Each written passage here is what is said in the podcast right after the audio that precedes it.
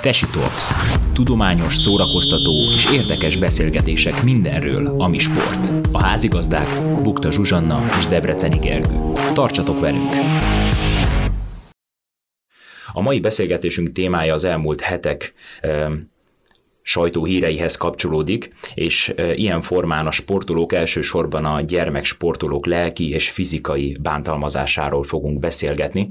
Ehhez pedig itt is van nekünk Vendégként Lénár Tágota a Testnevelési Egyetem pszichológiai tanszék vezetője, sportpszichológus, aki a, az elméleti, a tudományos hátterét fogja majd biztosítani eh, ennek a beszélgetésnek, és itt van velünk Pintér Vanda, az ELTE PPK testnevelője, aki úszóedző. Köszöntelek titeket is a műsorban. Üdvözöljük a hallgatókat. Én is üdvözlök mindenkit.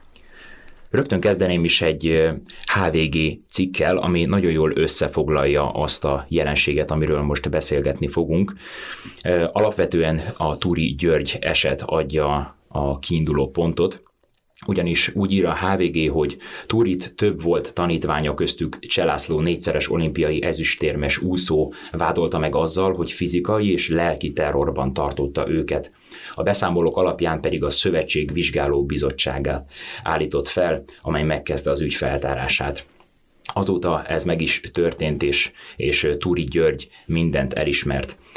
Először, először is beszéljünk szerintem arról, hogy mennyire általános jelensége ez, és mennyire húzhatjuk rá mindegyik, vagy a sportágak nagy részére. Mit gondoltok erről a, erről a kérdésről? Mennyire kritikus probléma ez? Változó a helyzet, tehát vannak sportágak, amelyek érintettek, és nagyon különböző az edzői bánásmódnak a minősége. Tehát egyrészt lehet ez személyfüggő is, hogy mit tanult az edző, és milyen tudásszinten rendelkezik, és mit vitt át a gyakorlatba. Másik oldalról maga a sportág is bedarálhatja az amúgy jól működő edzőt, hogyha ott más a stílus, és azt mondják neki, hogy itt már pedig ezt így kell csinálni, és ennek megfelelően te nem csinálhatod másképp. Tehát ez a nyomás, ez a társas nyomás, ez nagyon meghatározó lehet. Viszont az is nagyon érdekes, hogy az az a helyzet, hogy valaki fejlődőképes-e, vagy mit tanult, vagy milyen mintákat hozott magával, az meghatározó. Tehát mennyire rugalmas a személyisége, viszont a minták nagyon-nagyon súlyosan öröklődnek. Tehát ez az egyik legnagyobb, legnagyobb bajunk a képzésben is, hogy megtanulja, még le is vizsgázik belőle ötösre, de utána esetleg a gyakorlatba újra és újra visszacsúszik abba a helyzetbe, amit ő eddig látott, vagy hallott, vagy tapasztalt. És sőt, a szociálpszichológiai oldalról még az is problémát jelent, hogy azt mondja, hogy hm, engem is vertek, én, ez nem probléma akkor, hogy ugyanígy nevelem föl a következő nemzedéket, pedig nagyon-nagyon nagy baj. És azt gondolom, hogy az utóbbi időben, hogy egyre inkább előtérbe kerülnek ezek az esetek, tehát, hogy úgymond kitör a botrány, ez egyik oldalról egy nagyon pozitív dolog, mert igenis a társadalomnak föl kell nyitni a szemét erre a problémára, hogy ez így tovább nem mehet. És miután a a, médiában is sok helyen, nagyon sok olyan filmet látnak a fiatalok, erről milliószor szó volt, ahol agresszió van, a, a médián keresztül is agressziót tanulnak, és a két folyamat egymást tudja erősíteni. Azt szerintem az mindenképpen feltűnő egyébként, hogy azokban a sportágakban, ahol nagyon korán elkezdődik a, a, a komoly szintű sportolás, tehát itt főleg a tornáról, meg az úszásról beszélünk elsősorban, ahol a gyerekekkel sokkal, az a gyerek, amelyik azt tanulta meg, hogy szót kell fogadni a felnőttnek, és meg sem kérdőjelezi azt, hogy ami vele történik, az esetleg nem normális, vagy nem természetes.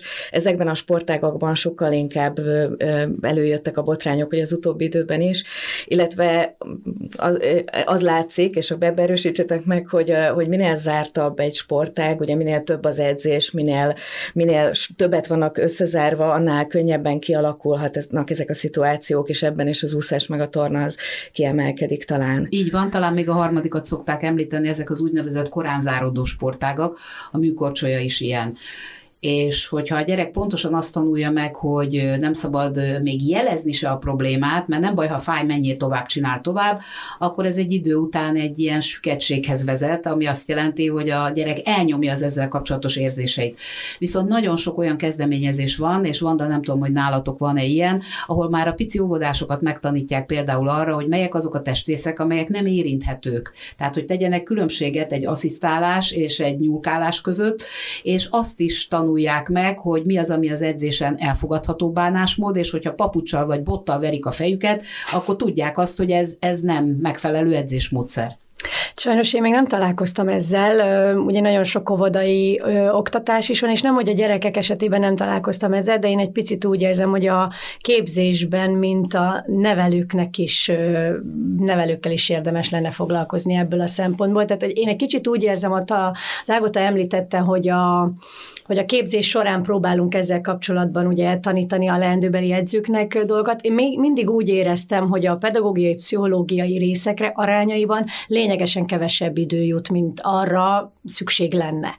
Tehát, hogy ez például biztos hiányosságként Ehhez képest és fe, felülírni megcsonkították az óraszámot, úgyhogy köszönöm igen, a megerősítésedet, igen. mert mi pont ezért harcolunk, hogy a, az alkalmazott részen egyre több. És ráadásul ugye gyakorlatra meg nagyon sokszor oda mennek, ahol nevelkedtek. Tehát, hogy, hogy egyszerűen nem is lépnek ki abból a mintából, amiben, amiben felnőnek, és, és ezt látják normálisnak. Visszatérve arra, hogy a gyerekeknél én, én sajnos nem találkoztam még ezzel, de nagyon-nagyon jó lenne ez a program, és ugye pont az úszás sportágában számos olyan jövőbajnok a program, úszó nemzet számos olyan program van, aminek keretein belül ezt mindenféleképpen lehetne ö, ö, promotálni. Mennyire választhatjuk szét szerintetek itt a, a versenysportot, az élsportot és a hétköznapi általános, mondjuk beszéljünk úszásoktatásról. Kérdeztem ezt azért, mert én emlékszem, ha bár én nekem semmi közöm nem volt a versenyszerű úszáshoz, de amikor óvodából egész fiatalon jártunk át, vannak azért elég húzós élményeim azzal kapcsolatosan, hogy akár lenyomták a fejemet a víz alá,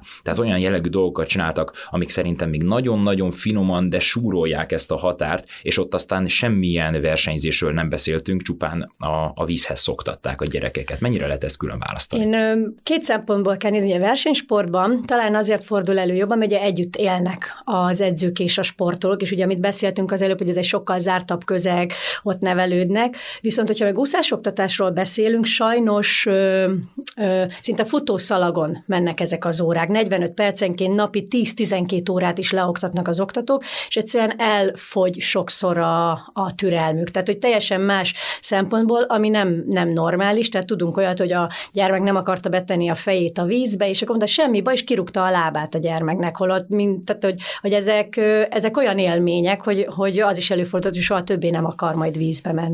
De egyébként a kísérő tanárok most már nagyon sokszor írtak levelet nálunk is a, a vezetőségnek, hogyha egy oktató esetleg túlkapott, vagy valami hasonló történt. Ettől függetlenül például a kicsit a megtorlás része, vagy a számonkérés része, az nem mindig elég erős ahhoz képest, hogy mi történik a vízben valójában egyébként. Igen, és ehhez a szakma is hozzáteszi azt a megerősítést, hogy a, az ilyen helyzetek traumatizálnak, sőt, a látott trauma is trauma. Tehát amikor Igen. a gyerek azt látja, hogy hogyan bántak a másikkal, az ugyanolyan érzeteket kelt benne, és így van, a későbbiekben, a felnőtt korában esetleg egy, egy maximálisan hosszú ideig tartó víziszony alakulhat ki, vagy bármi más, és hát azért gondoljuk tovább a dolgot. Ha ő nem szeret úszni, akkor a gyereke se fogja ezt szeretni, és így tovább. Tehát ugyanez a sportra is igaz, hogyha a szülők nem sportos, tudatosak, akkor a gyerekek se lesznek azok, mert nem tanulják meg a korai szocializációba azt az élményt, hogy a sport jó is lehet. Viszont ezzel utaltál egy olyan problémára is, hogy Magyarországon a szabadidősport és a diáksport azért egy viszonylag nagyon szűk szelete még mindig sajnos a sportnak, mert inkább élsport centrikus a, a magyar sporttársadalom, és azt gondolom ahhoz, hogy, hogy jó sportoló nemzet legyünk, ahhoz a szabadidősporthoz is sokkal többet kellene nyújtani, sokkal több lehetőség lehetőséget.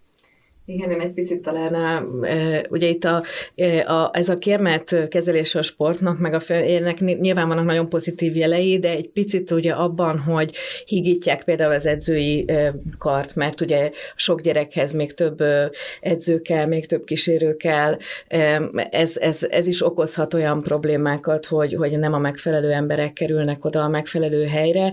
Ugyanakkor a szabadidős sport, hogyha az, az valójában igényen alapul, tehát hogy azért megyünk szabadidősportra, mert jól érezzük magunkat, és ott nem engedheti meg magának egy szolgáltató azt, hogy ne érezd jól magad.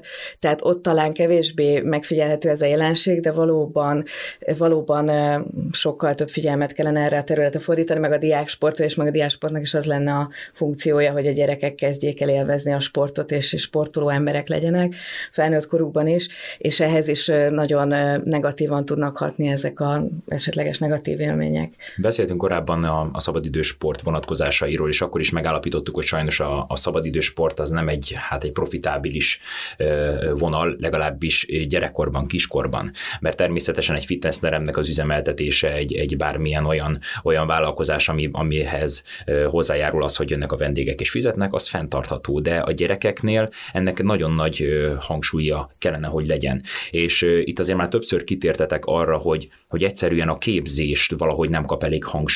Mint hogyha ha nem, nem realizálnánk azt, hogy gyerekekkel, ráadás, emberekkel, ráadásul gyerekekkel való foglalkozás az elképesztő szaktudást igényel miért lehet ez, hogy ezt, ezt mint hogyha ha tudatosan nem akarnánk észrevenni, közben meg például Léman tanár úrra is reflektálva a korábbi beszélgetések során, ő is nagyon kihangsúlyozta ezt, hogy ennek nagyon-nagyon nem így kellene működnie. Szerencsétlen módon egy rossz szakmapolitikai döntést követően 11 évig az edzőképzés kimaradt a Testnevelési Egyetem programjából is. Most az egyetem mindent megtesz annak érdekében, hogy a különböző sportágak esetében újra induljanak ezek a képzések, el is indultak. Ennek megfelelően új sportágak becsatlakozása is elkezdődött, sőt, ennek megfelelően már megy is a képzés. De az OK és szintű képzés, ami ugye most jelen pillanatban megint átalakul, alakulóban van.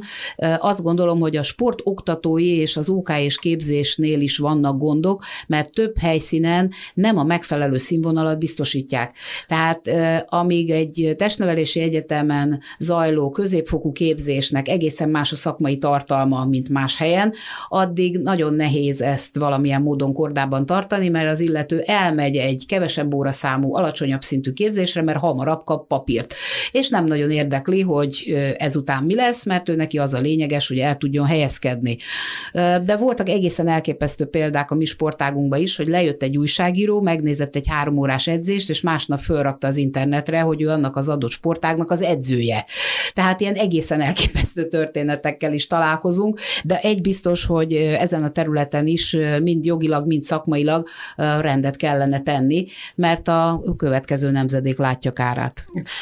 Ráadásul én pontosan nekem a legfőbb probléma problémám, ugye különbséget kell tennünk az oktató és az edzőképzés között. Az OK és oktatóképzésnek, a tantervnek nem is része a pedagógiai, pedagógia és a pszichológia. És a legnagyobb problémám nekem mindig az, hogy minél fiatalabb korosztályjal találkozunk, annál kevésbé képzett embereket helyezünk oda oktatóként. Ez egy óriási probléma itthon Magyarországon, hogy a jól képzett szakemberek mindig, vagy hát legtöbb esetben az idősebbekkel, a válogatottakkal foglalkoznak, holott a legnagyobb hibákat tulajdonképpen minél fiatalabb korosztálynál tudjuk elkövetni. És ezt borzasztóan meg kellene reformálni, hogy igenis a tapasztalattal, tudással rendelkező szakemberek is kerüljenek oda a gyerekekhez, és felügyeljék, felügyeljék az úgymond oktatókat. Tehát három hónap alatt nem jogosíthatunk föl valakit arra, hogy gyerekcsoportok tömkelegével foglalkozzon, mikor szinte még ő is félig gyerek.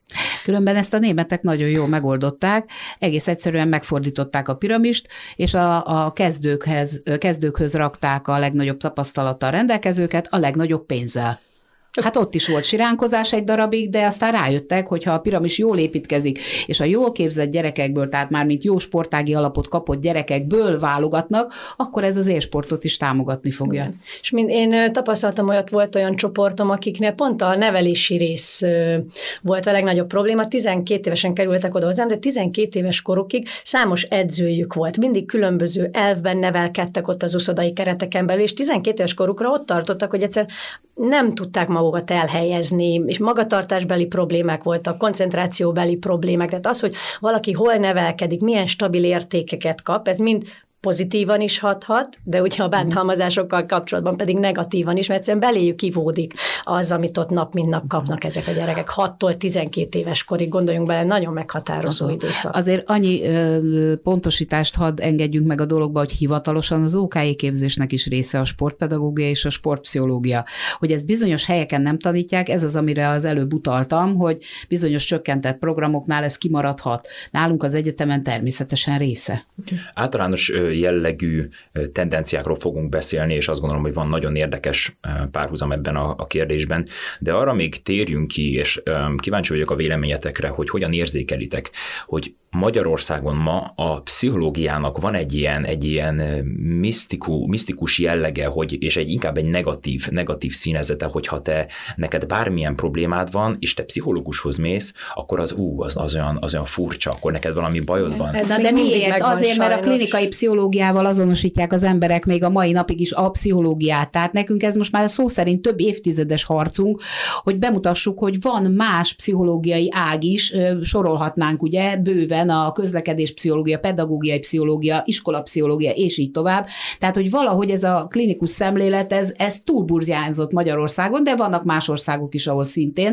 Tehát meg kell tanítani az embereket arra, hogy ö, egyrészt, ha problémájuk van, akkor tényleg a megfelelő szakembert keressék föl, és ne gondolják azt, ez is egy mítosz Magyarországon, hogyha problémád van, neked magadnak kell megoldani. Könyörgöm, elmegyünk a könyvelőhöz, az adóbevallást megcsináltatni, szervizbe visszük a kocsinkat, elmegyünk a fogorvoshoz, nem mi magunk szedjük ki a vakbelünket, akkor miért gondoljuk azt, hogy az összes problémát mi magunk meg tudjuk oldani? Nekem erre van egy, egy megoldási képletem, és ezzel folytatnám, és ez nagyon szomorú, és főleg azért, mert ugye gyerekekről beszélünk.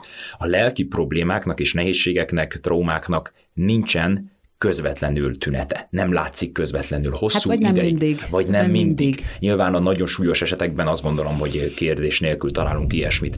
De amikor, amikor arról beszélünk, hogy egy gyerekkel történik valami, az legjobb, hát legjobb vagy legrosszabb esetben az később fog megnyilvánulni, amikor már megszilárdult az ő személyisége, vagy, vagy a, a, a jellem fejlődésének már egy olyan szakaszában van, mint egy időzített bomba. És ugyanerről beszélhetünk gyakorlatilag felnőtteknél is. Míg, amikor mondjuk egy, ha a, a lélek testegységéből a testet vesszük figyelemben, akkor nyilván, ha valaki rossz edző, akkor észre lehet venni, hogy három hét alatt nem változik semmit a testem, mert jobban látszik. Tehát mondjuk egy kondi edzőről beszélünk. És nekem ez nagyon-nagyon veszélyesnek tűnik, hogy amit nem látunk, azt úgy kezeljük, mint hogyha nem is létezne. Közben meg ezek a legveszélyesebb dolgok, mert ahogy mondtam, ott tud robbanni ez igazán, amikor már, amikor már visszafordíthatatlan. Így van. Egyrészt rögzülhet a trauma, másik oldalról egy enkapszuláció léphet föl, aminek pontosan az a lényege, hogy egyszer egy teljesen mások számára neutrális helyzetbe egy bemondott szó, vagy egy érintés, vagy egy simítás egészen vulkanikus jelenséget idéz elő, és, és akkor robban ki az a feszültség, ami akkor bezáródott. Felnőtt korban ez szélsőséges helyzetekhez is vezetett, és természetesen itt már nem csak a sportról van szó, hanem családok robbanhatnak szét emiatt, vagy, vagy gyerekbántalmazás léphet föl, és így tovább.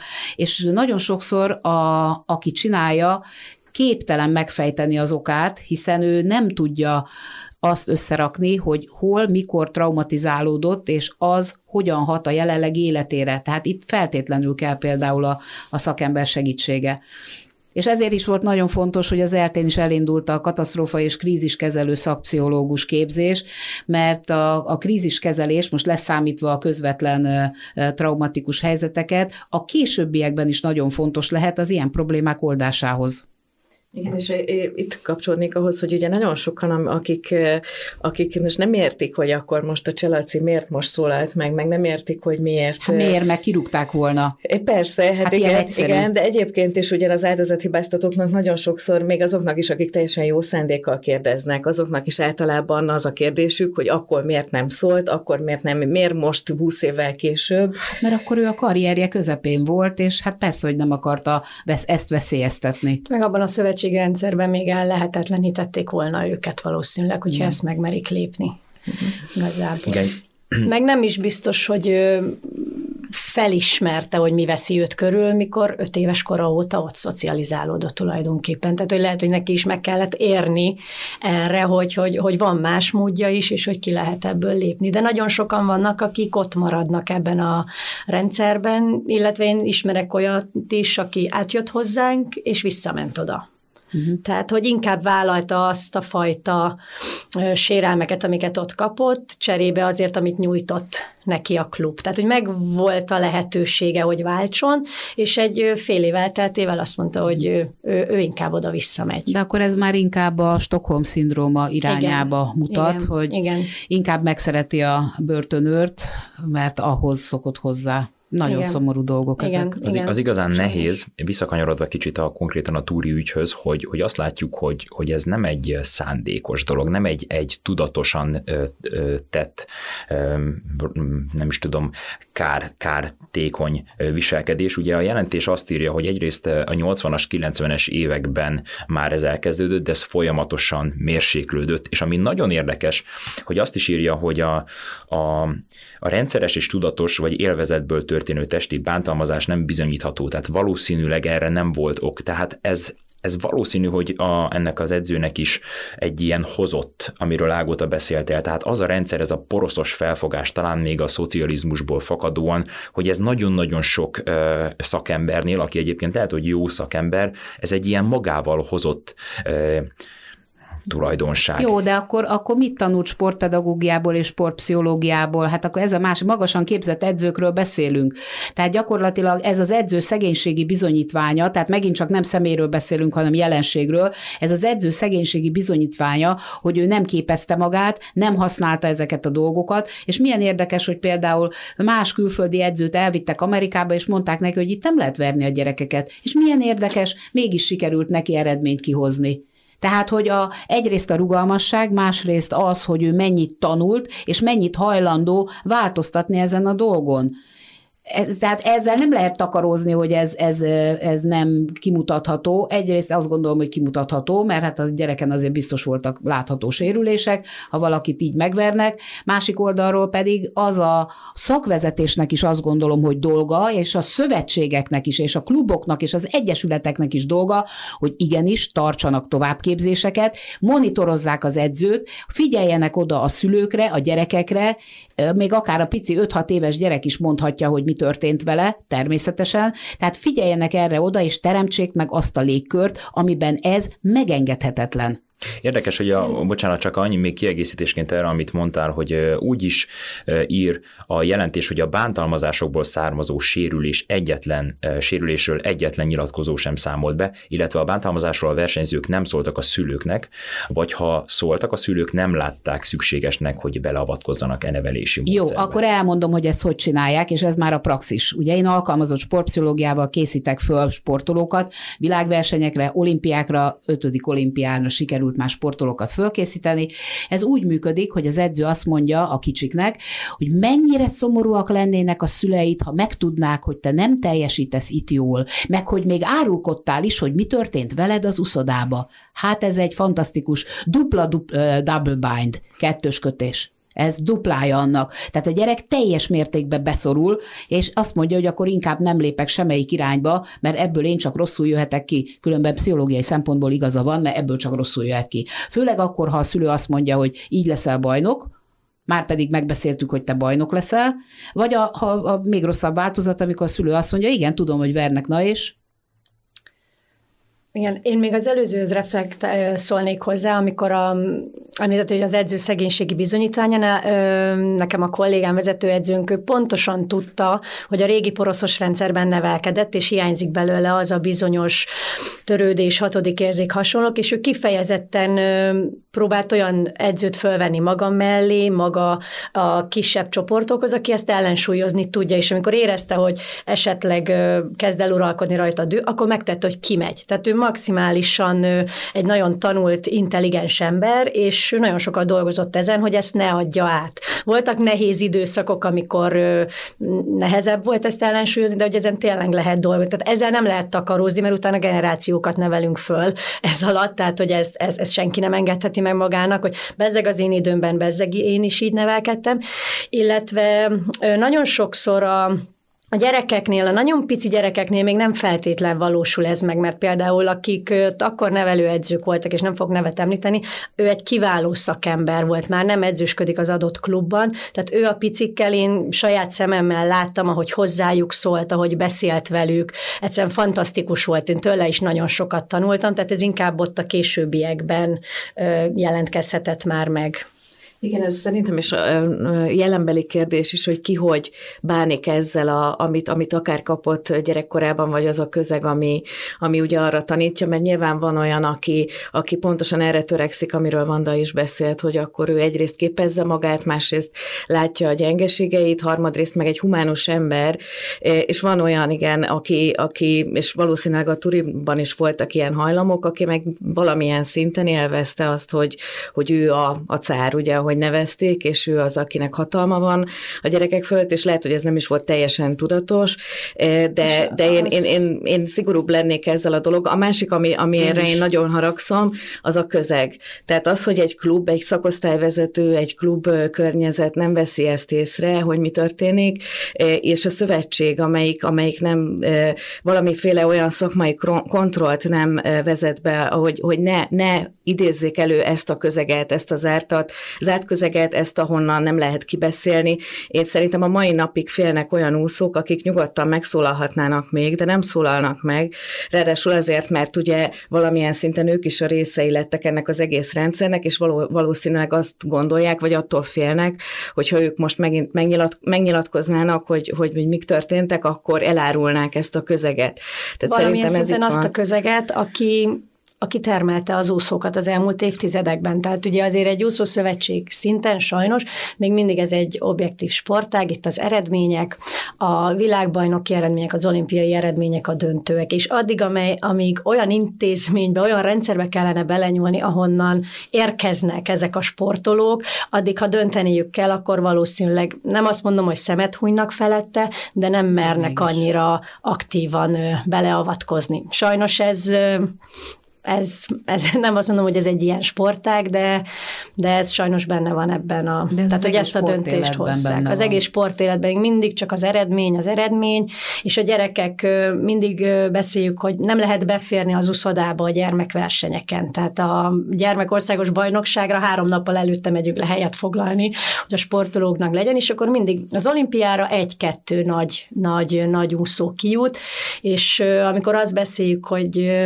hogy de nem jó a rendszer, mert mindez alatt 2000 ügyes gyerek tűnik el, és veszítjük el, addig mindig az, hogy egészen addig, amíg mindig lesz valaki, aki úgymond megmenti a magyar úszósportot, nem fognak ezzel aktívan foglalkozni. Nagyon nehéz ugye a 21. században beszélni nem csak a sportról, hanem másról is, mert főleg Magyarországon én azt érzékelem, mert nehéz árnyalni a képet. Az egy, az egy nagy munka szétszálazni azt, hogy, hogy, hogy jó ez a rendszer, vagy eredményes ez a rendszer. Ez az egyrészt másrészt gondolkodás, gondolkodás, ez valahogy nagyon nem alakult ki, vagy nagyon kikopott, és szerintem itt lenne a kulcs. Az, hogy, hogy, hogy bontsuk szét. Mi az, ami pozitívum, mi az, ami jó, és ami egyértelműen üdvözlendő dolog. Nyilván az eredmények az, hogy vannak hosszú katinkáink, voltak Egerszegi Krisztináink, vannak Milák Kristóf, stb. stb. stb. Ez egy nagyon pozitív dolog, de nézzük meg a negatív oldalát. Aki nem lesz olimpikon, azzal mi lesz. És itt rá is kanyarodnék, mert vala a, a, megoldás kérdésére, mert szerintem nagyon fontos, hogy még mielőtt innen elmegyünk, adjunk valamilyen ö, mankót, vagy segítő egy-két gondolatot a szülőknek, akár a szülőknek, vagy annak, aki ott dolgozik, vagy, vagy ennek a, egy ilyen közegnek a részese, legyen az a takarító, legyen az bárki. Ki mit tehet, mit tehet a szülő, mit tehet a kolléga, mit tehet az adott esetben a szakvezető, a létesítmény üzemeltető, bárki, akinek erről tudom tudomása lehet. Kell egy fórumot teremteni, ahol ténylegesen lehet beszélni őszintén, objektíven arról, hogy mi történt és ki kell alakítani azt gondolom az egyesületekbe, szakosztályokba, a szövetségekbe azt a lehetőséget, hogy egyrészt a továbbképzést, másrészt, hogyha történik egy ilyen eset, akkor nevelő célzattal, pedagógiai célzattal oldják meg. Ne érezze azt az edző, hogy ezért ő valamilyen hátrányt fog szenvedni, de azt se érezze, hogy ő ezt büntetlenül tovább tudja csinálni. Tehát én a végsőkig híve vagyok ilyen szempontból a nevelésnek, és ugye, mint tudjuk, van andragógia, van felnőtt nevelés, tehát ennek megfelelően először a terelést, nevelést ezzel kapcsolatosan végig kellene csinálni. Másrészt a szülőknek is kellene szülők akadémiáját létesíteni, ahol elmondjuk, hogy, hogy ma már nem divat ilyen módszerekkel dolgozni, azért, mert ennek az a veszélye, hogy, és akár a szélsőséges példákat is el lehet mondani, sajnos több úszóm jött, aki a pszichiátrián végezte és utána a rehabilitációba próbálta magát újra fölépíteni. Sokszor Aztán harmadsorban szülő... még egy, igen, Bocsánat. egy másodperc még, tehát, hogy a szülőknek a nevelése, a szakosztályi közeg, a nevelés lehetősége, és igen, hát ha tetszik, ha nem, de aki lát ilyet, az, az merje bejelenteni. Az edzők rendkívüli módon meg vannak fogva, mert ha ők elkezdenek valamit másképp csinálni, nem kapnak fizetést és ez, ez, azt hiszem most ezt tudom, hogy ez egy nagyon kemény mondat, de ott egy pillanat alatt lehet, le lehet valakit amortizálni úgy, hogy holnap már... Majd lesz másik. Majd lesz másik, de hogy más uszodába vagy más sport egyesületbe se fog helyet kapni, mert azért ez úgy, ahogy beszéltünk róla, ez egy zárt világ. Tehát ki lehet valakit nyomni teljesen úgy, hogy, hogy onnantól kezdve mehet egy civil karrier felé. A szülőkre visszatérve, még hogy nem is feltétlenül csak a, azt kell megtanítani a szülőknek, hogy az uszoda keretein belül belül mi az, amit nem szabad, mert én nagyon sokszor hallottam, hogy a szülő csúnyában beszélt a gyerekével, mint az edző. Igen. És, és van olyan klub, ahol olyan beceneveken illeti a 8-9 éves gyerekeket az edző, hogy egyszerűen fület sértő a szülő hallatára. És nem azt mondja, hogy na innen megyünk, hanem ő is úgy kezdi el becézni a gyerekét. Szóval, hogy azért ez egy annyira komplex folyamat, tehát itt a beavatkozással annyira sokrétű a dolog, a szociális háttér, az otthoni közeg, az uszoda, a vezetőség, a kollégák, a, hogy ki honnan jött, milyen képzésből, hogy ez egy, ez egy nagyon hosszú távú megoldandó probléma lesz, aminek az első lépcsőfoka tényleg az, hogy a képzés szigorítani.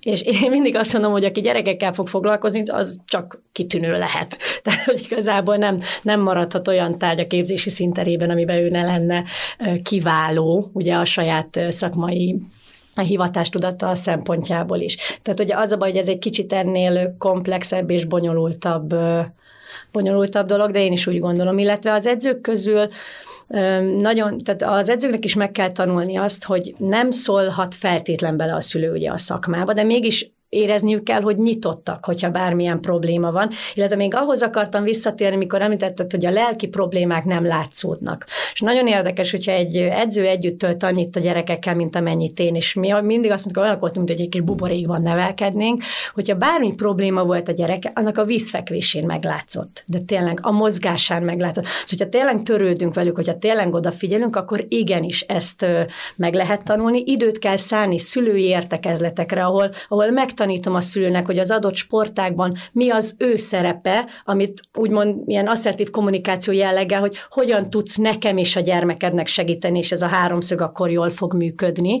És akkor meg, megengedhetem úgymond magamnak azt, hogy be, felhívom a szülőt, esetleg megkérdezem, hogy minden rendben van-e a gyerekkel otthon, van-e valami, amiben tudok segíteni. És akkor eljutunk oda, hogy a szülő mondja, hogy Vanda, kérlek, segíts, mert te vagy az egyetlen, aki, akire hallgat a gyerek, és a kamaszkori problémákban óriási felelősség. Tehát én is sokszor éreztem, hogy de jó lenne egy pszichológus, akinek én elmondhatnám, tudna, mert borzasztóan nagy lelki teher, de ha valaki ezt a pályát választja, akkor azt föl kell vállalni, mert ez egy nevelés. Itt nem a 120 perces edzésről van szó, hanem, hanem egy borzasztóan hosszú távú és meghatározó folyamatról. Az edzőknek is segítünk, úgyhogy Igen. fölcsapom a Igen. naptárt. Jó, köszönöm.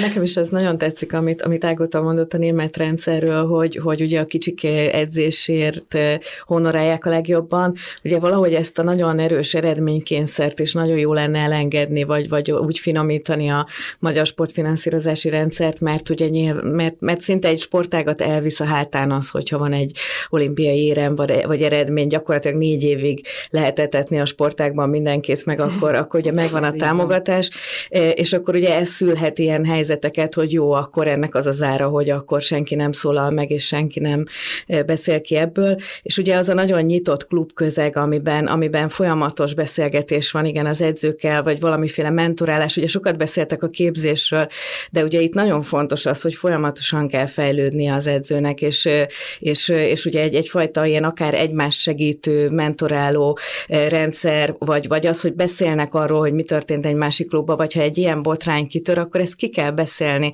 Szerintem ez borzasztóan fontos lenne, és én itt is azt látom, hogy minél kevesebbet akarnak róla beszélni. Tehát nekem a, az az Úszószövetség sajtótájékoztatója, és, és a végén az volt az érzésem, ahogy megnéztem, meg elolvastam róla tudósításokat, hogy oké, okay, akkor ezt most megoldottuk, és akkor innentől kezdve letörjük a kezét annak, aki ilyet csinál, de ez, ez szerintem ez egyelőre nagyon kevés volt, és, és nagyon muszáj lenne, hogy, hogy, hogy ez erről többet beszélnek, és végig gondolja minden szereplő, hogy akkor ebben, ebben mi, a, mi az ő szerepe. És ugye még egy gondolat, még visszatérve egy picit arra, hogy, hogy ugye az edzőnek fejlődnie kell, meg képeznie kell magát. Nekem az volt az egyik legelképesztőbb ebben a történetben, hogy ugye a versenyzők arról számoltak be, hogy állandóan az önbizalmukat letörte, hogy, hogy mindig, mindig csak a szidás, mindig csak... Én nem tudom, szerintem ez se edzőnek, se, se tehát egy, egy értelmes embernek elég végig gondolni azt, hogy egy önbizalomhiányos sportoló az hogy fog teljesíteni. Félelemből. Félelemből? A rendszerben uh-huh. ez volt a módszer, hogy megfélemlítésből. Tehát, hogy tudjuk jól, hogy a Szécsi, ha már csak elővette a botot, egy másodperc gyorsabban úsztak. Tehát, hogy, hogy egy olyan... Hú, ez nagyon, uh, nagyon igen, érdekes, tehát, igen, hogy, hogy, már... igen, és, és akik ebben a rendszerben nevelkedtek, még hisznek ebben, és nálunk volt olyan sportoló, akinél ezt úgymond volt edző, aki kipróbálta, ő lebénult ő képtelen volt, ő abból tudott jól úszni, mondták, hogy minden rendben lesz, föl vagy rá készülve, ugye a reális céloknak az állítása piszok jól úszott, amint a másik edzővel ment el, aki mindig lehúrogta, lebénult. Tehát úgy lehetett látni, hogy, hogy, hogy teljesen tönkretette, mert ő nem ebben nevelkedett. Viszont aki abban nevelkedett, hogy ebből a típusú nevelésből tudok jól úszni, az, az jól úszik belőle, amint láthatjuk sajnos. Tehát ő azt jelzi vissza, hogy oké, okay, ez a módszer működik, mert javítottam. Ott vagyok az Európa-bajnokságon, megnyertem a, az IFI Európa-bajnokságot, és az egy, az lesz a pozitív visszajelzés, hogy akkor itt minden rendben van. Hát sajnos. A legjobb példa ugye a Károlyi házas esete, hogy ugye ők Romániában elkezdték ugye nagyon pici lányokat gyakorlatilag ugye terrorizálni, és ugye jöttek jöttek az eredmények, és amikor ők ugye disszidáltak az USA-ba, akkor az USA azonnal a kebelére ölelte a Károlyi házaspárt, meg az ő módszereiket, mert akkor jöttek az eredmények, és, és ugye ennek is ugye, hát ugye egy hatalmas botrány lett aztán a vége, mert ez a közeg ugye nem kitermelte, mert ugye mindig vannak romlott emberek, vagy pedofilok, de egy olyan rendszerben nem tudnak, de észreveszik őket, és, és elkapják őket. A, a, ebbe a zárt tornaközegben meg ugye évekig garázdálkodhatott ugye egy ilyen orvos, aki, aki molesztálta a lányokat, tehát hogy, hogy pontosan ezt a közeget nem szabad létrehozni, mert akkor ez ilyet, ilyet kitermelhet, de az USA Torna Szövetségének is ez sokáig nagyon jó volt. Igen, meg lett az eredménye, az eredményeknek is, úgyhogy és pont a Károly házaspárt akartam felhozni, hogy, hogy hiába az Egyesült Államokban volt ez a filozófia, hogy, hogy itt nem bántjuk a gyerekeket, érdekes módon volt, amikor ez, ez volt, ami ezt felülírta. Na de beszéljünk egy olyan jelenségről, ami viszont szerintem hatalmas veszélyeket rejt magában, nem csak ezen a téren, ez pedig annak a bizonyos ingának a, a, a túl lendülése. Tehát ha van egy probléma, ami szélsőséges állapotban van, és arra rávilágítunk és felfedezzük, hogyan lehet meg megakadályozni, mert azt gondolom, hogy nagyon-nagyon fontos, hogy megakadályozzuk, hogy az átlendüljön a túloldalra. Ugye esetünkben arra gondolok, hogy egyáltalán ne legyen mondjuk, ne is emelhesse fel a hangját az edző, vagy ne, ne is nyúlhasson hozzá a játékoshoz, amit azért én, is gyakorló edző vagyok, bár nem ö, magas szinten, de, de sokszor néha, ha egy, egy egy gyereknek egy kicsit erősebben megfogod a karját azért nem bántásként, csak azért, hogy ébresztő, vagy, vagy kiabálsz azért, hogy, hogy, hogy motiváld őket, nem velük kiabálsz, hanem hogy, hogy érezzék, hogy ez most valami komoly dolog, vagy most itt váltani kell. Tehát a, ennek a fajta pedagógiai, pszichológiai eszköztár diverzitásának a, a kárára mehet az, ha túllendül ez az inga, és egyfajta ilyen hiperszenzibilis, hiperszenzitív állapotot veszünk fel. Tehát még egyelőre nem kell félni, azt gondolom. Másik oldalról ezek a módszerek megengedettek, és normál menetben egyetlen egy szülő nem fog emiatt panaszt emelni. De a túllendülést én pont a szülők oldaláról gondolom, tehát, hogy eleve nem engednék be szülőt a, az edzésre, az iskolába se ülhet be a matek órára, meg a magyar órára, tehát én biztos, hogy nem engedném be. Lehet egy hónapban egyszer egy nyílt napot csinálni, vagy két hónapban egyszer, vagy ahogy az edző gondolja, akkor lehet tapsolni, meg szurkolni a gyereknek, de azon kívül nem. Tehát vegyük észre, hogy ez egy ugyanolyan pedagógiai műhely, mint az iskola. De abból viszont már volt probléma, hogy a szülő följelentette az edzőt olyan dolog miatt, ami meg se történt. Tehát, hogy valami, valami saját sérelmet vert el rajta. Tehát az edző ugyanúgy lehet áldozata egy ilyen túllendülésnek, tehát ennek az egyensúlynak a megtartása rendkívüli módon fontos, de éppen ezért gondolom, hogy az a szakmai közeg, ami ezt az egyensúlyt megteremti, annak működnie kell, és nem csak formálisan működő, tudom én, sportolói bizottság, ahol nem történik semmi, hanem ahol ténylegesen az ügyeknek megfelelő lehetőséget adnak a kivizsgálásra és a változtatásra, ami nagyon fontos.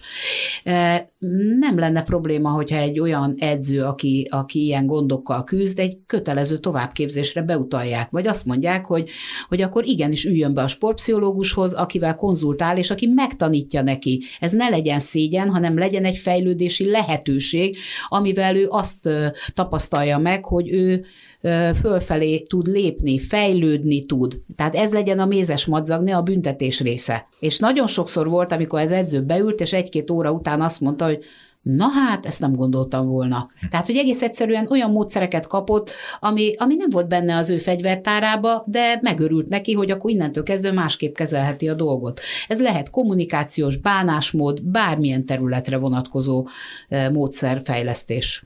Én annyit még szeretnék kiegészítésképpen, hogy erre ez a fajta ilyen safe space, nagyon-nagyon vigyázunk a gyerekre, nehogy valamilyen trauma érje. Szerintem a szülők ezt is nagyon sokszor túl gondolják, és nekem van olyan közvetlen környezetemben tapasztalható jelenség, hogy a gyerekek azt akarják, hogy a, illetve bocsánat, a szülők azt akarják, hogy a gyerek ne versenyezzen, mert, mert nem tesz jót neki az, hogyha mondjuk kikap, vagy, vagy hogyha sokszor kap ki, vagy most éppen egy kicsit most fáradt ő most nem menne, és stb. stb. stb.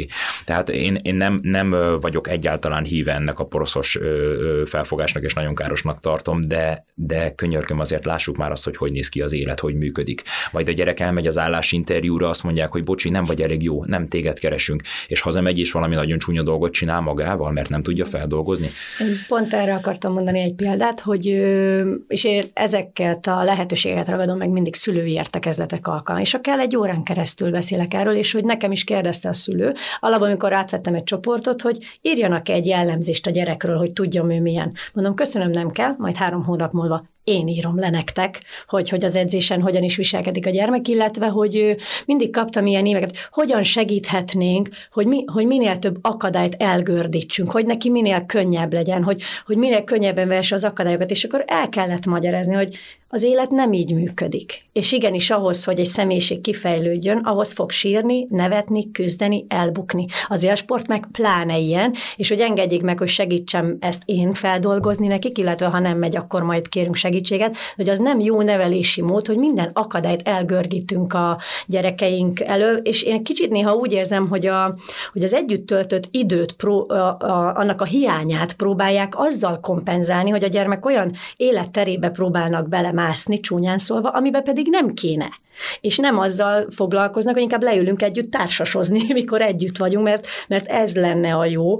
És, és én erre megint csak azt tudom mondani, hogy ha volt egy olyan probléma, hogy úgy érez az, az edző, hogy, hogy na erről most már beszélni kell, mert így nem tudok dolgozni, akkor igenis be kell vállalni, hogy összehívom azt a 10-20 szülőt, ott vagyok vagy úgymond támadhatóvá is válok, de meg kell próbálnom elmagyarázni, hogy én így dolgozom, ilyen elvek alapján, és az az igazság, hogy millió klub van, csúnyán szóval, ha nem tetszik, el lehet menni, de szerintem nagyon fontos, hogy az edző stabil értékeket képviseljen. Abba fogja tudni megvédeni mind a gyereket, mind saját magát, mind pedig a szakmai minőségét is. Tehát, hogy ezek lennének szerintem a kiinduló pontok, és hogy tényleg először a, tehát, hogy emberileg, tehát, hogy mi magunk is stabil értékeket. Én sok elvemet feladtam, én kicsit konzervatívabban kezdtem neki a dolgoknak, de vannak olyan elvek, amik, felől, amik mellől viszont nem, nem, nem tágítok. Eddig nekem ez úgy tűnt, hogy működik, de sok energia. Tehát elképesztően sok energia, nagyon sok idő, nagyon sok lelki megpróbáltatás az edző részéről is, tehát hogy, de, de ezekkel szerintem ezek megoldható. Tehát a, én mindig úgy szoktam mondani, a sportoló szülővé nevelés is a feladatunk. Így van, és pont, pont, fordítva, egyébként pont fordítva voltam, én még nagyon laza és liberális felfogással kezdtem, aztán rájöttem, hogy vannak kiabálások, amiket nem lehet megúszni, rászólni a gyerekre, hogy, hogy ilyet nem csinálhatsz mondjuk, hogyha egy ügyes gyerek úgy viselkedik, ügyes és kiemelkedő, a csoportjában kiemelkedő gyerek úgy viselkedik, hogy ő nem veszi komolyan a dolgokat, mert ő meg tudja csinálni így is. Akkor nem lesz munkamorál. Igen, el, elmondom neki, hogy te ezt nem engedheted meg, mert a te, ö, neked felelősséged van. Te ügyesebb vagy, mint a többiek.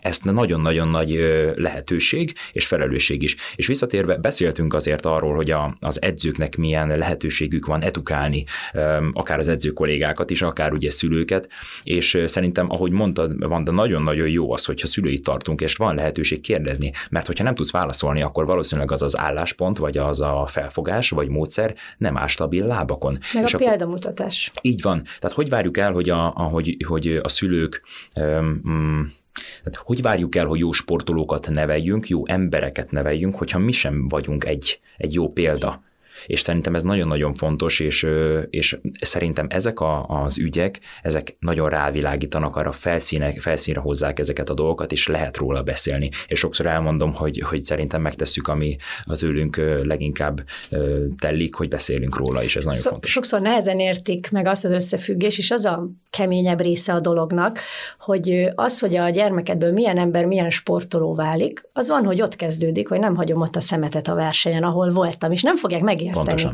És hogy elmentünk egy bajnokságra, és szinte én vagyok az egyetlen edző, akinek tele van a hátizsáki a telefonokkal, mert nincs telefonozás, kész. Hm. Tehát ilyen, elmegyünk edzőtáborba, napi kétszer fél óra, de biztosítok mellette számháborút, játékot, s egyszerűbb lenne, odanám a telefont, én meg pihengethetnék, vagy bármi. Tehát, hogy, hogy ebbe, ebbe bele kell állni, ebbe nagyon aktívan bele kell állni ebbe a dologba, és, és, el, és elmagyarázza az ember a szülőknek, hogy ezt miért teszi hosszú távon, és kell először egy eredmény, ami bizonyítja, utána sokkal könnyebben átmegy. Sőt, utána már ezért fognak jönni az emberhez a sportolók, de, de mindig először az eredmény bizonyít, hogy ez a rendszer bejött. Kint vannak ösztöndíjjal Amerikába, kitűnő tanulók lettek, mégis élsportolók, stb. stb. Utána ez már évről évre könnyebb lesz, de pont egy pályakezdőnek, aki még saját maga sem elég stabil, ezt elkezdeni, nagyon nehéz, és ezt, e, ezt lehetne egy kicsit megszilárdítani jobban a szigorú képzéssel esetleg.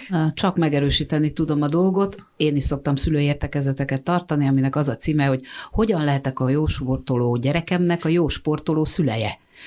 és akkor ebbe ezek a praktikus tanácsok és magyarázatok is benne vannak. Például nagyon egyszerű dolgot említek, a car coaching, mint ahogy az amerikaiak mondják, hogy miért tilos a, a hazafelé a verseny után az autóban elkezdeni a gyereknevelést, meg a versenynek az analizálását. És akkor elmeséljük, hogy a felfokozott, felfokozott állapotban ö, nem tudják befogadni az információt, és hogyha olyankor elküldik a szülőt az alvégen, akkor pszichológiai szempontból a gyereknek van igaza, mert nem, nem alkalmas sem a hely, sem a pillanat ennek a megvitatására, és akkor megértik, hogy ja, hát erre nem is gondolták. Hát éppen ezért beszélünk róla, hogy megértsék ezeket a jelenségeket. Igen, és én ugye az, hogy az edzőnek a szerepe, nekem most nyolc éves kislányom van, és látom, hogy szinte de olyan rajongással viszonyul azokhoz az edzőkhöz, amilyen foglalkozásokra jár, hogy, hogy ennek óriási jelentősége van, igen, hogy az edző hogyan viselkedik. Tehát ez e, ilyen szempontból felelősség is van, persze nagyon sok a vállukon. Egy utolsó témaként egy aktuális kérdést szeretnék behozni, és erről érintőlegesen már korábban is beszéltünk, hogy a jelenlegi helyzetben, amikor amikor az iskolába járás nagyon kiszámíthatatlan a koronavírus miatt. Ezáltal vannak olyan gyerekek, akinek szinte semmilyen kapcsolata nincs a tanárral, a, a, a saját osztály, osztályfőnökével. Nincsenek előtte ö, példaképek. Ebben a helyzetben az edző felelőssége, mert edzésre még lehet járni helyjel közel. Az edző ö, felelőssége az miként változik, mennyire kell neki ezt tudatosan felvállalni, hogy én nem csak egy edző vagyok, nem csak versenyeztetem, edzem a gyereket, hanem nekem egy, egy példa is kell, hogy legyek. És egyébként én is kaptam már azt, hogy, hogy figyelj, beszélj már vele, mert, mert hallgat rád. Én meg így, wow, oké, okay. és főleg, hogyha mondjuk egy kamasz gyerekről beszélünk, aki adott esetben hát még egy évtizeddel sem fiatalabb, mint én. Ehhez nem kell COVID, mert az edző jó esetben többet van a gyerekkel, mint a szüleje. Igen. Igen, tehát alapvetően sokkal szorosabb a kapcsolat, és sokkal, tehát amit, amit ő mond, az, tehát ők együtt élnek szinte igazából az sportban. Illetve említetted az osztályfőnököt. Nagyon érdekes, hogyha elmész egy iskolában, nagyon sokszor a testnevelő tanár többet tud a gyerekekről, mint egy osztályfőnök egyébként. Tehát valahogy a sportszakemberek, ugye ez egy kicsit közvetlenebb közeg, mindig közelebb állnak a, a gyerekeket, és ezt egy edzőnek föl kell vállalni. Tehát én nem tudom, mi miatt indult az el, hogy az edző az azt hiszi, hogy csak megírja az edzés tervet, és akkor minden rendben lesz, akkor azt mondták, hogy egy hóembert is odaállíthatunk egy táblával, és akkor mindenki szuperül úszna. Tehát, hogy igenis, ez, ez, ez egy hivatás ezt föl kell vállalni, óriási felelősség, és ez egy, és ez egy nagyon-nagyon nagy hivatás, és a kamasz gyerekeknél szerintem a kamaszkor nagyon sok szülőnek segít átvészelni a sport. Ugye borzasztóan nagy az igazságérzete a kamaszoknak, és, és a sportszakemberek remélhetőleg egy kicsit könnyebb, jó döntéseket hoznak. Én mindig azt mondom nekik, én, én foglalkozok 14-5-6 éves gyerekekkel, és mindig mondom a szülőknek, hogy piszok nehéz, de nagyon jó korszak, mert egy, egy, egy gyermekből egy fiatal felnőtt válik, tehát hogy itt is annyira meghatározó, amit tehetünk, és hogy egy valamire figyeljenek oda, hogy az igazságtalanság, a csak azért, mert én azt mondtam, mert én vagyok a felnőtt, ezen a generáció már nem fog átmenni. Tehát ugye, és, és nekem volt olyan, hogy egy saját probléma miatt úgymond túlkaptam és kiabáltam velük, és alig vártam, hogy megint találkozhassunk, hogy én ott bocsánatot kértem a gyerekektől, mert éreztem, hogy ez nem volt jogos, ők már elég okosak ahhoz, hogy ezt tudják, és, és láttam azt, hogy így még inkább a bizalmukba fogadtak, és ők is jobban megnyíltak. Tehát ezeket a felelősség, ezt föl kell vállalni, ezt a fajta. De amúgy ezt meg nem szabad, hogy saját problémát bevisszük. Tehát ezt tanult is egy örök, tanultam is bele egy örök életre. Tehát, hogy végig ezt is meg kell tanulni egy edzőnek. Amikor belépünk, akkor ott nincsen más, csak a sportolók és én tiszta lap. Tehát teljesen tiszta lappal indulunk. Szóval egyébként, hogyha én most itt átgondoljuk, hogy mi mindenről beszéltünk, azért edzőként nagyon fontos és sok feladatunk van alapvetően, tehát hogyha mindennel akarunk foglalkozni. Ugye tudunk, ismerünk pedagógiai nevelési stílusokat. Mennyire kell egy, egy edzőnek minden nevelési stílusban otthon lennie, hogyha már így nézzük? Mennyire kell tudni? De ahányféle gyerek, annyiféle karakter, annyiféle háttér. E, igen, tehát van egy saját stílusom, van egy saját személyiségem, azt nem fogom megerőszakolni, mert akkor nem én lennék. De nagyon fontos, hogy a módszertani repertoár az nagyon széles legyen, hogy megfelelő módon tudjak a különböző gyerekekhez nyúlni. Hát az a régi közmondás, hogy akinek egyetlen szerszáma a kalapács, hajlamos mindent szögnek nézni. Na most ezt el kell kerülni. Igen, én is úgy gondolom, hogy meg alapvetően, ami valójában én vagyok, azokat az elveimet tudom következetesen betartatni. Tehát nem tudok fölvenni egy olyan személyiséget, ami nem én vagyok, amivel nem tudok azonosulni én magam, azt nem fogom tudni átadni a gyerekeknek sem. És most már annyira sok klub van, annyira sok edző van, hogy hogy, hogy az embert meg fogja találni az a, az a gyermek, az a szülői háttér, aki, aki, aki azt a stílust képviseli, hasonló elveket képviselnek családon belül, és ahogy Ágota is mondta, viszont a módszereknek, az viszont nagyon széles skálán kell mozogni. Tehát tényleg mindegyik őjük. Van egy általános nevelési elv, úgymond az edzésen, egy általános módszer, hogy az edzéseket ne, ö, intézzük, de az, hogy például egy verseny előtt, vagy egy túlterhelő, túledzési időszakában kivel hogyan tudok bánni, mivel tudom motiválni, átlendíteni, vigasztalni, az 13-ból 13 féleképpen történik. Én bocsánat, én Ágotától hagyj kérdezzem már meg azt, hogy, a, hogy, hogy félni kell attól a, a magyar sportban, hogyha ugye nem, ha nincsenek eh, turixécsik, hogy, hogy, hogy, hogy ugye más módszertannal is eh, lesznek eredmények, vagy hogy nektek erről mi a véleményetek? Én úgy tudom, hogy ti már Biztos, régóta mondjátok. Régóta hogy, mondjuk. Hogy nem csak ez a módszer Van létezik. olimpiai bajnokom. nem így nevelkedett. Igen, nekem is van az előző korszakból olimpiai bajnokom, aki azt mondta, hogy minket már nem vertek, és ő is olimpiai bajnok lett. Hát és, igen, és lelkileg sem abuzálták hogy... őket. Tehát ettől nem kell félni. Ha a szakember hiteles, nagy tudású, emberséges, akkor, akkor ö, meg fogja tudni csinálni ezt a dolgot. Jó, ennyit talán Dani is megenged, amikor azt mondta, hogy Ágota, egy pitbull vagy, kedves vagy, mosolyogsz, elhúzod a mézes madzagot az orrom előtt, és kitaposod a belem. Hát lehet, de kedvesen és szeretettel csinálom, mert arra szerződtünk, hogy ő olimpiai bajnok akar lenni, én meg ebben segítem de egy normális viszonyban, közegben, néha kínunkban nevetünk, de megcsináljuk. És nincs benne semmi erőszak. Ez egy szerződés. Igen, egész más azért ugye felnőtt korban tudatos gondolkodással ezt észlelni és elfogadni, meg egész más gyerekként elszenvedni. De zárszóként, ha akár edzőnek, akár szülőnek, akár gyereknek tudnátok javasolni valamit tudásotok, tapasztalatok, tapasztalatotok alapján, akkor mit mondanátok jó tanácsként? Mit csináljon, hogy az esetleges ehhez hasonló problémákat elkerülje, vagy, vagy jobban fel tudja ismerni? A gyerekeknél nagyon fontos, hogy változatos edzéseket kell csinálni. Ez nagyon nagy kihívás a szakember számára, hogy olyan edzésprogramot állítson össze, hogy a gyerekek azt várják, hogy ma mit fogunk csinálni, tehát, hogy a, a, ne legyen monoton, ne fásuljon bele, hogy ne motiválni kelljen, vagy ne fegyelmezni kelljen, hanem pont fordítva a saját belső motivációja legyen az, hogy jaj, de jó, ma eljöttem edzésre, milyen jó lesz.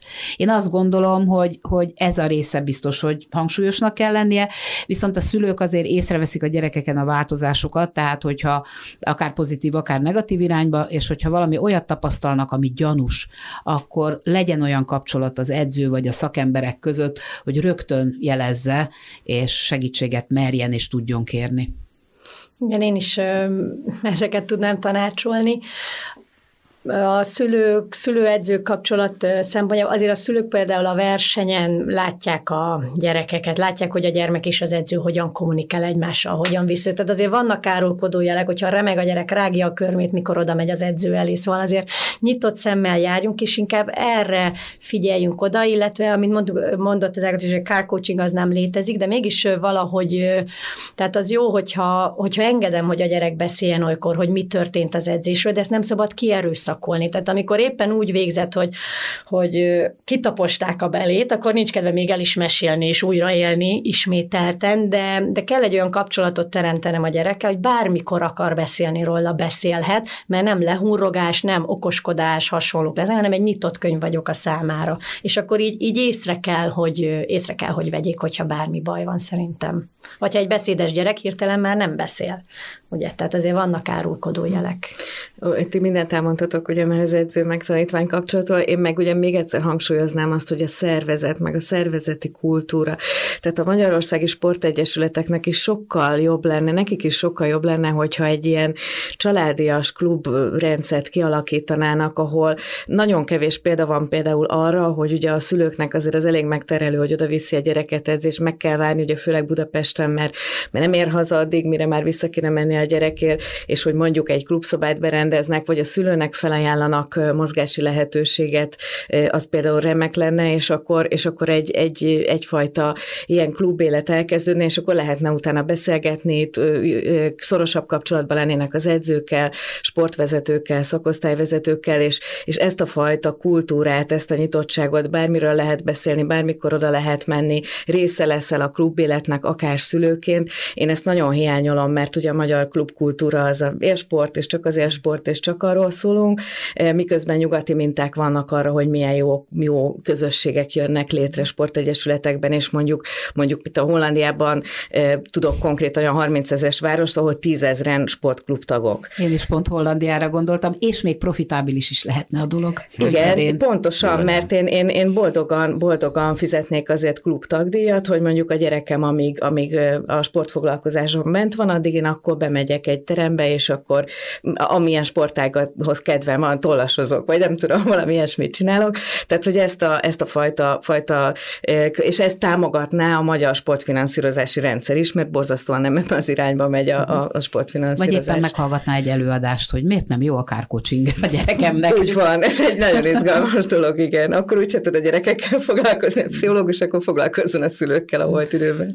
A igen. sportklub egyébként az, az tényleg nagyon jó lenne. Mi, amikor ugye a Honvédban edzősködtünk, akkor ott kivehettek futni a szülők, és, és egyre, és hm. így ez is elindult, hogy az egyik szülő elkezdte, és akkor ugye én igyekeztem őket lekoptatni a lelátóról, hogy nem kell ott csücsüljenek, és akkor egyre többen elkezdtek futkározni, és ott az egy annyira egy ilyen egészségközpontú csapat lett, viszont elindult sajnos az a vonal is, hogy nem szeret már a szülő, mondjuk úgy klub, hogy mondjuk összeülünk, beszélgetünk, teázgatunk, mert nagyon sok szülő azt mondja, hogy én inkább inkább már be sem, mert hallani se akarom azt a sok sületlenséget, azt a sok eredmény és teljesítmény központú szülői magatartást, vagy szülői kommunikációt, és ezért most már inkább az van, hogy így mennek szét. Tehát még nálunk, a, én ugye most otthon vagyok a picivel, de nekünk volt egy ilyen tízfős edzői brigádunk, akik alig vártuk a bajnokságokat, hogy a bajnokság végén összeültünk mindig, és akkor nevettünk, kibeszéltünk akár ilyen